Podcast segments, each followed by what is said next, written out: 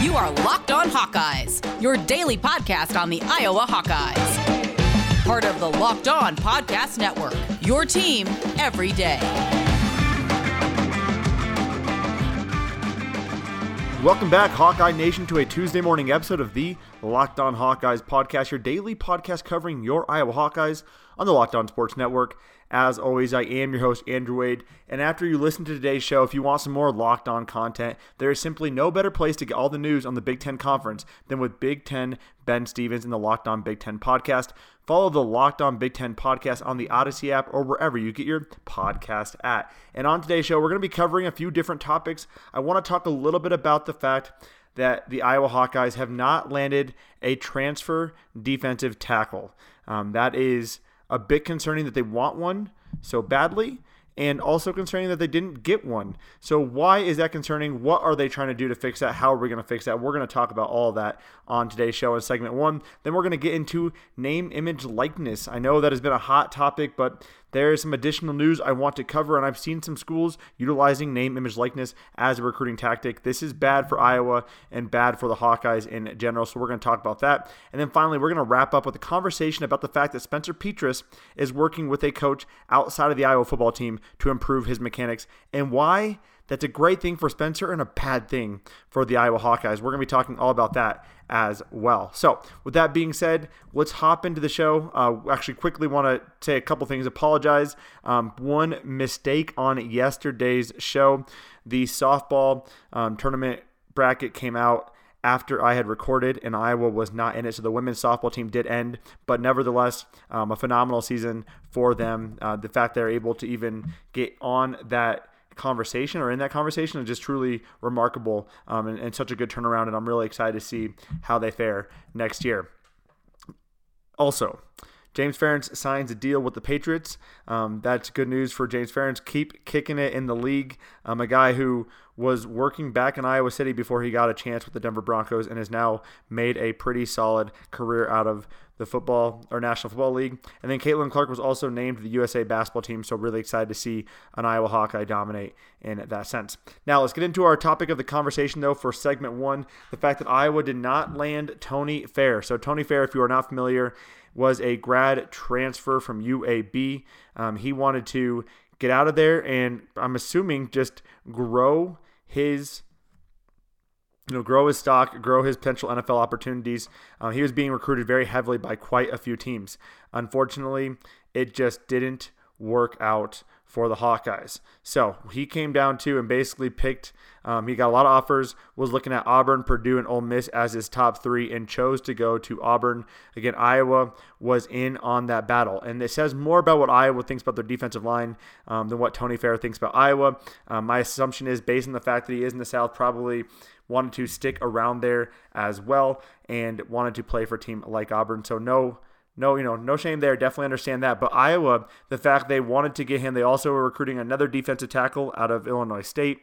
They clearly see an issue with their defensive tackle position. And as I looked a bit closer, we talk about all the potential of this team, right? Y.A. Black is a guy who I think could be a force in a couple years. Noah Shannon is being compared to Daviyon Nixon, probably unfairly. And there's other guys on this roster, younger guys, who have an ability to make a big impact going forward. A Logan Jones, a Logan Lee, a Louis Stick, right? There's plenty of guys out there who can make an impact, but they are mostly freshmen and sophomores. So when you look at what's happened the past couple years, Iowa has lost two defensive tackles every single year the last three years. However, when they lost two tackles a couple years ago, they replaced them with Brady Reiff and Cedric Lattimore. The following year, they replaced him with junior Daviyon Nixon and senior Jack Heflin. This year, Noah Shannon is a junior, and they are replacing him with placing the other side, uh, Jack Heflin, with either four freshmen or two sophomores six young players. So it is a concern. Um, when you look at this defense, they have an ability to rotate defensive linemen in and out and constantly replace these guys with talented players. However, typically in those situations, these are older guys who have spent more time in the program. So you get a bit concerned about that. You also have to be a bit concerned about the injuries. The reason why a guy like Louis Stick was in there was due to injuries. Now, he capitalized on those injuries to make the most of his time and really try to vie for a playing spot. But it's got to be concerning that Iowa is that concerned at this point with how many injuries they've had, with how young their roster is at that defensive tackle spot. They're looking not for a guy to just get some playing time, they're looking for a guy to start. And that to me is concerning about what Iowa thinks about their defensive line spot and specifically the defensive tackles. Now, do I think they're going to be bad this year? Not at all. I think when you factor in, you have Zach Van Valkenburg on one side, you have John Waggoner on the other, um, you have Joe Evans spelling both those guys, and then you have a Noah Shannon. They can make up for uh, someone who's a bit more inconsistent at the other defensive tackle spot. And you also got to think at some point you're going to play these young guys. You want to get them some playing time. And the fact that we have such a strong secondary and such a strong linebacker group, it takes a little bit of the pressure off of those interior defensive tackles. No longer do they have to be the end all be all. They just need to hold up blockers to allow the linebackers some space to get to running backs, to get to the quarterback, to you know take up two blockers so the defensive ends are going one on one. So that will be really interesting to me to see how Iowa handles this and can they stay healthy. Another option that hasn't been talked about a ton is if they really get desperate, could they slide John Waggoner inside? Just for this year, you play Joe Evans on the outside, you play Zach Van Valkenburg on the other side, you put John Waggoner and Noah Shannon on the inside. That is also a possibility. Again, I think what we're going to see is a wide variety of players getting snaps there. Uh, Phil Parker likes to rotate in anywhere between eight and 10 guys. So when I talk about four freshmen and two sophomores, all of those guys are likely going to get some snaps this season. And Noah Shannon being the leader there, you get Logan Jones, Logan Lee, Y.A. Black, you get Louis Stick, uh, Lukas Van Ness. These are guys to watch out for um, that could be getting uh, some playing time this upcoming season. I think Y.A. Black, though, is definitely the front runner despite having some injuries of getting that defensive tackle spot. Now, maybe he surprises us. I think, again, Iowa is just concerned because of the injuries and the lack of experience there when they have an opportunity to get an experienced guy to come in for a year that allows them to kind of bridge the gap between the lack of experience and possibly having more experience. You bring in a guy like Tony Fair, you now give a Logan Lee, a YA Black, you give them a time, you give them time to get some snaps in without having all the pressure of being a starter until next year when they're really ready to take over that position. So it is concerning. Um, and as we get more information, if there's any additional um, recruiting that Iowa does, the defensive tackle position, we'll definitely let you know. I assume if anyone else enters the market, they will probably be in on them. Um, but more to come on that. As of right now, nothing yet. So we're going to be riding and dying with that defensive tackle spot that is very young and, and quite inexperienced. But could it be a breakout position? Possibly. We will see a lot of talent there. Coming up, though, on segment number two, I want to talk about name, image, and likeness and why this is really bad for Iowa and how the state of Iowa really dropped the ball there, and also how Mark Emmert has been pretty much a hypocritical jerk the entire time about this entire process. We're going to cover all that on segment number two of the show. Before we get into that, though, you know I got to tell you about our sponsor of the show today, starting with RockAuto.com. RockAuto.com is a family owned business serving auto parts customers online for 20 years. Go to RockAuto.com to shop for all of your auto and body part needs from hundreds of manufacturers. They have literally everything from engine control modules and brake parts to tail lamps, motor oil, and even new carpet. Whether it's for your classic or your daily driver, get everything you need in a few easy clicks delivered directly to to your door. The RockAuto.com catalog is unique and remarkably easy to navigate, and you can get prices that are reliably low and the same for professionals and for do-it-yourselfers. I personally saved $50 by going to RockAuto.com as opposed to my brick and mortar store, which I tried first. And the best part was I saved 50 bucks and they shipped it directly to my door. I found it all in five minutes. It was so easy. So I highly recommend if you have any auto part needs, you go to rockauto.com right now and see all the parts available for your car or truck and write locked on in there. How did you hear about us box so they know we sent you. Amazing selection, reliably low prices, all the parts your car will ever need. Visit rockauto.com. All right, y'all, and we are back for segment number two of the Locked On Hawkeyes podcast, your daily podcast covering your Iowa Hawkeyes. And I want to talk about name, image, likeness. This has been a conversation that really has kicked off since Jordan Bohannon has been trying to spearhead this effort to get right back to the athletes. And if you're one of those people who don't agree with name, image, likeness for the athletes, I truly don't know how to possibly give you any other way to agree with me. So if you don't like that, I'm, I apologize. I would equate it this way, and I've said this before. I saw this analogy from someone else, but basically, if an art student goes to Iowa on a full ride scholarship, they are more than welcome to sell their art on the street and make money off that. If a basketball player goes to Iowa on a full ride scholarship, they are not able to make a single dollar from their name or the fact they are good at basketball. Now, some would point to the fact that the scholarship is payment enough. I would argue that the scholarship is a very good thing, right? I would have loved to have a scholarship, but these student athletes are putting in a ton of time to make the University of Iowa a better program. They are putting in hours and hours and hours of work. And also, the biggest thing it goes back to is what is the big deal if they could make money off their self? If I went to school and I was really good at something, I could make money off that and no one would care. I wasn't, so it didn't really matter. But why is it such a big deal to people to not let these players get money off of their name, image, and likeness. We're not talking about paying players in the school. We're just talking about name, image, likeness. And while this will help some of the football players, I think it really helps some other players in the Iowa Hawkeye athletic program who aren't going to have as great of an opportunity from a career earnings perspective. You look at a guy like Spencer Lee, he is arguably the best wrestler in the country, pound for pound. I would say he's the best wrestler in the country, pound for pound, and a guy who could be a future Olympian. He won a national title without ACLs.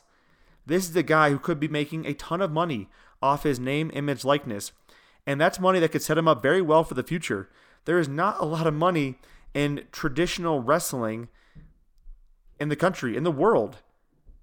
Right? I mean, there's definitely sponsorship deals. You know, Dan Gable or Dan Gable, wow, I'm really not Dan Gable, excuse me, um, makes you know money off his sponsorship deals, but that's not a lot. And if you have the opportunity to, you should be able to do that. Spencer Lee should be able to make money now to set him up, sell himself up for the future. So it's not such an important thing to get later on.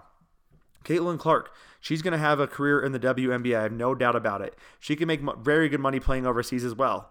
But why can't she be making money off her name, image, likeness now? She's one of the hottest basketball players in college basketball. She's on fire. She's absolutely crushing it. And everyone wants to watch Caitlin Clark play. Why can she not capitalize on that? You look at Alexa Noel from the tennis team.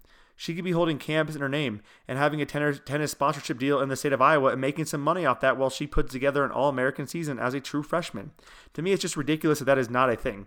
But what is very interesting is the fact that there are six states who have legalized name, image, likeness uh, opportunities, and those states have colleges that are capitalizing on it, and it's going to really hurt Iowa, especially considering this Iowa athletic program is having the best year they've ever had right now. And they are getting put at a severe disadvantage because the state of Iowa did not pass that name, image, likeness bill. They basically just let it die. Teams are already starting to capitalize on that. Texas is specifically recruiting on the fact that you can make money off your name, image, likeness. Texas already has a leg up over Iowa in recruiting. Now they're giving them an even bigger advantage because of the name, image, likeness. The NCAA needs to figure this out as soon as possible. Now, Mark Emmert, President Mark Emmert, has kind of gone back and forth on what he said. And if you listen to Jordan Bohannon, he has basically called out wherever Mark Emmert has been an idiot at. But he did say he wants a rule in place for athletes to profit off name, image, likeness before or as close to July 1st. Now, ACC Commissioner Jim Phillips said he's not optimistic that there will be a national name, image, likeness legislation passed by July 1st. That it, but it's not catastrophic, and there's a way to bridge the gap. I just don't understand why this is so hard for these these these guys to understand what is important for these student athletes and doing the best thing for these student athletes. It's these, you know, they just don't want to usher in that new era. They don't want to deal with some of the challenges that that inevitably face faces um, or inevitably brings to these college programs. Now, a program like Iowa, they are preparing to be able to handle name, image, likeness rules if and when they ultimately do pass. There's literally a whole new sector of business that's forming for companies that are going to be assisting these universities with name, image, likeness type of deals for all these young athletes.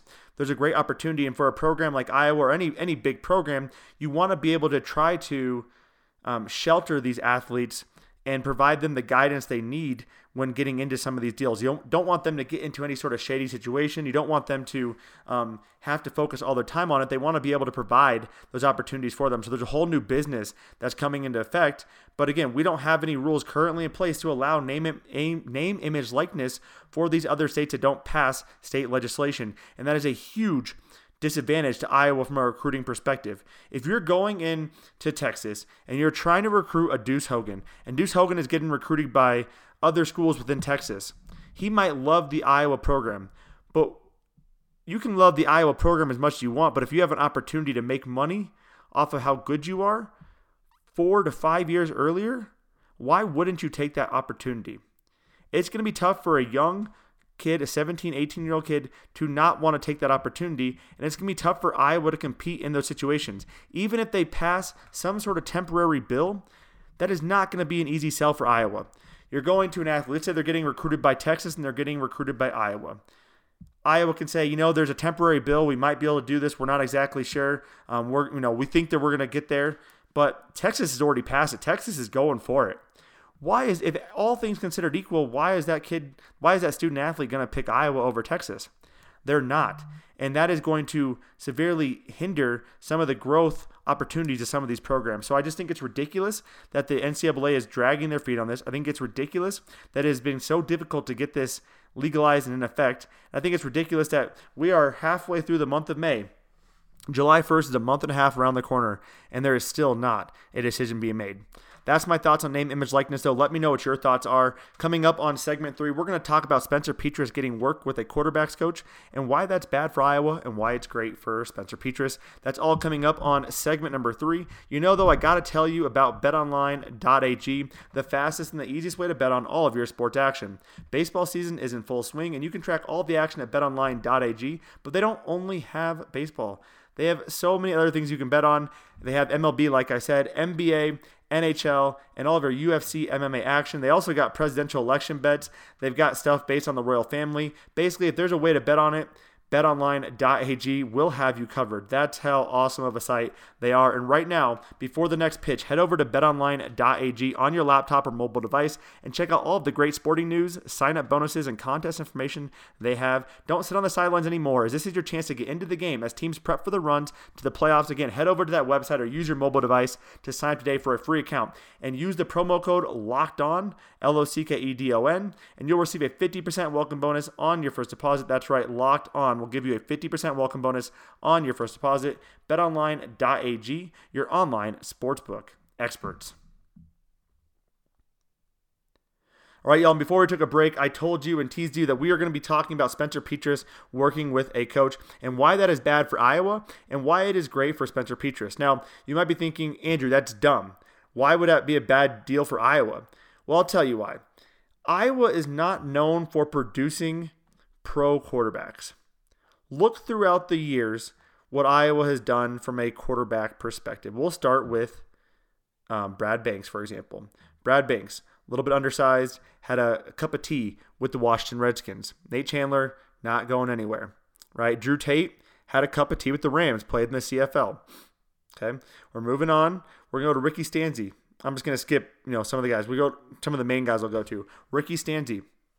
Okay, gets drafted in the third round I believe, by the Kansas City Chiefs.